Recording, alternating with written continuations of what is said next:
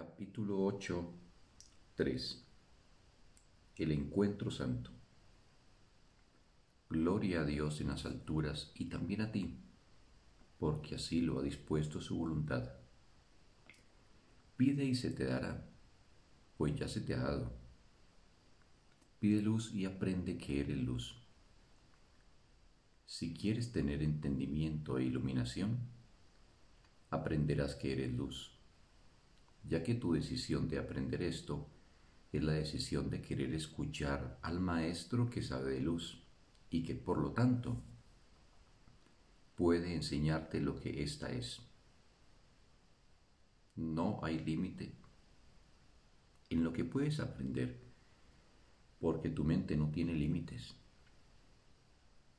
Las enseñanzas del Espíritu Santo no tienen límites porque Él fue creado para enseñar.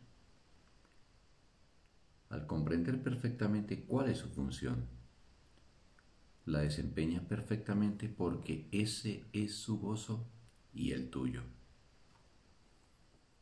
Hacer la voluntad de Dios perfectamente es el único gozo y la única paz que pueden conocerse plenamente al ser la única función que se puede experimentar plenamente. Cuando esto se alcanza, ninguna otra experiencia es posible. Desear otra experiencia, no obstante, obstaculiza su logro porque la voluntad de Dios no es algo que se te pueda imponer, ya que para experimentarla tienes que estar completamente dispuesto a ello. El Espíritu Santo sabe cómo enseñar esto, pero tú no. Esa es la razón por la que lo necesitas y por la que Dios te lo dio. Únicamente sus enseñanzas pueden liberar a tu voluntad para que se incorpore a la de Dios uniéndola a su poder y gloria y estableciendo a estos como tuyos los compartes tal como Dios los comparte, porque ese es el resultado natural de su existencia.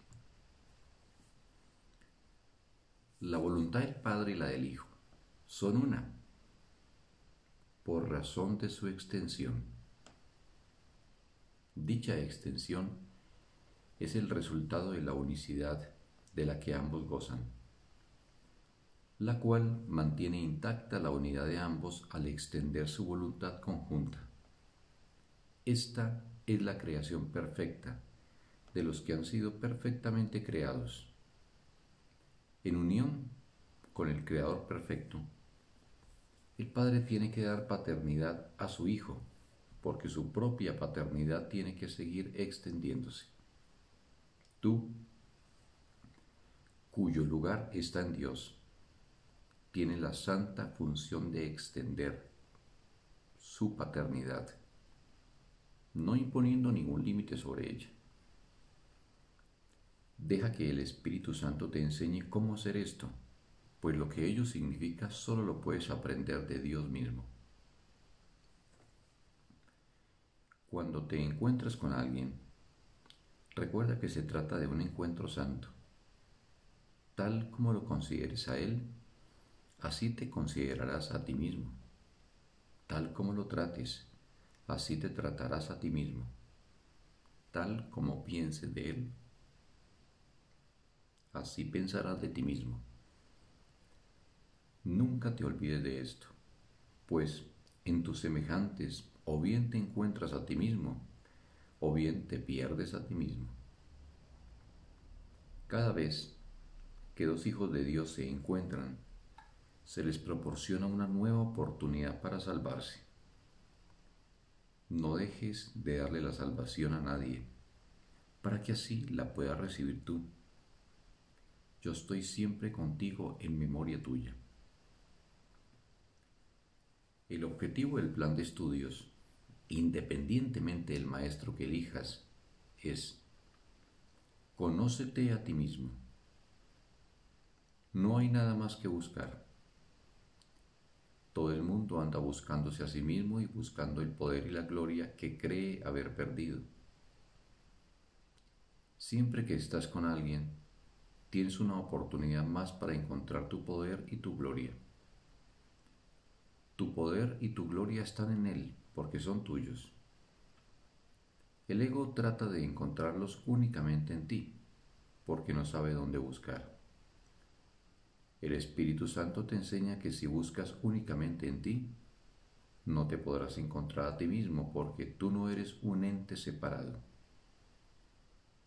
Siempre que estás con un hermano, estás aprendiendo lo que eres porque estás enseñando lo que eres. Tu hermano reaccionará con dolor o con alegría, dependiendo del maestro que tú estés siguiendo será aprisionado o liberado, de acuerdo con tu decisión, al igual que tú. Nunca olvides la responsabilidad que tienes hacia Él, ya que es la misma responsabilidad que tienes hacia ti mismo. Concédele el lugar que le corresponde en el reino y tú ocuparás el tuyo. Tú no puedes encontrar el reino por tu cuenta. Y tú, que eres el reino, no puedes encontrarte a ti mismo por tu cuenta.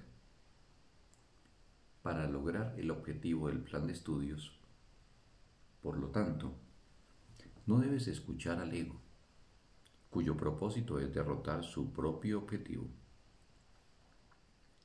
El ego no sabe esto porque no sabe nada, pero tú puedes aprenderlo y lo aprenderás si estás dispuesto a examinar lo que el ego quiere hacer de ti.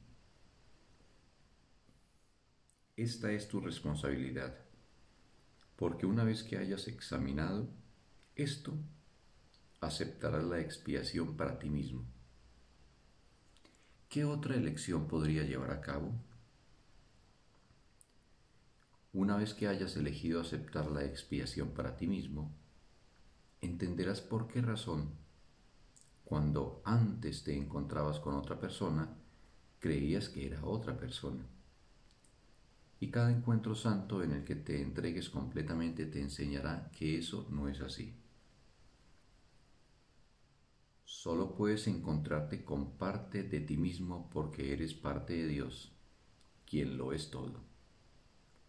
Su poder y su gloria están en todas partes, y tú no puedes estar excluido de ellos.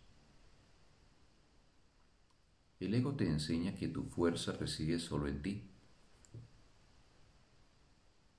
El Espíritu Santo te enseña que toda fuerza reside en Dios y por ende en ti. La voluntad de Dios es que nadie sufra. Él ha dispuesto que nadie sufra por haber tomado una decisión equivocada y eso te incluye a ti. Por eso es por lo que te ha proporcionado los medios para rectificarla. Mediante su poder y su gloria, todas tus decisiones equivocadas se rectifican completamente y así, tu hermano y tú quedáis liberados de todo pensamiento opresivo que cualquier parte de la filiación albergue. Las malas decisiones no tienen ningún poder porque no son verdaderas. El aprisionamiento que parecen producir es tan falso como ellas mismas. El poder y la gloria le pertenecen únicamente a Dios. Tú también le perteneces únicamente a Él. Dios da todo lo que le pertenece porque da de sí mismo y todo le pertenece. Dar de ti mismo es la función que Él te encomendó. Llevarla a cabo perfectamente te permitirá recordar lo que tienes de Él y así recordarás también lo que eres en Él. Es imposible que no puedas hacer esto, pues ese es tu poder. La gloria es el regalo que Dios te hace porque eso es lo que Él es. Contempla esa gloria en todas partes para que puedas recordar lo que eres. Fin del texto. Un bendito día para todos.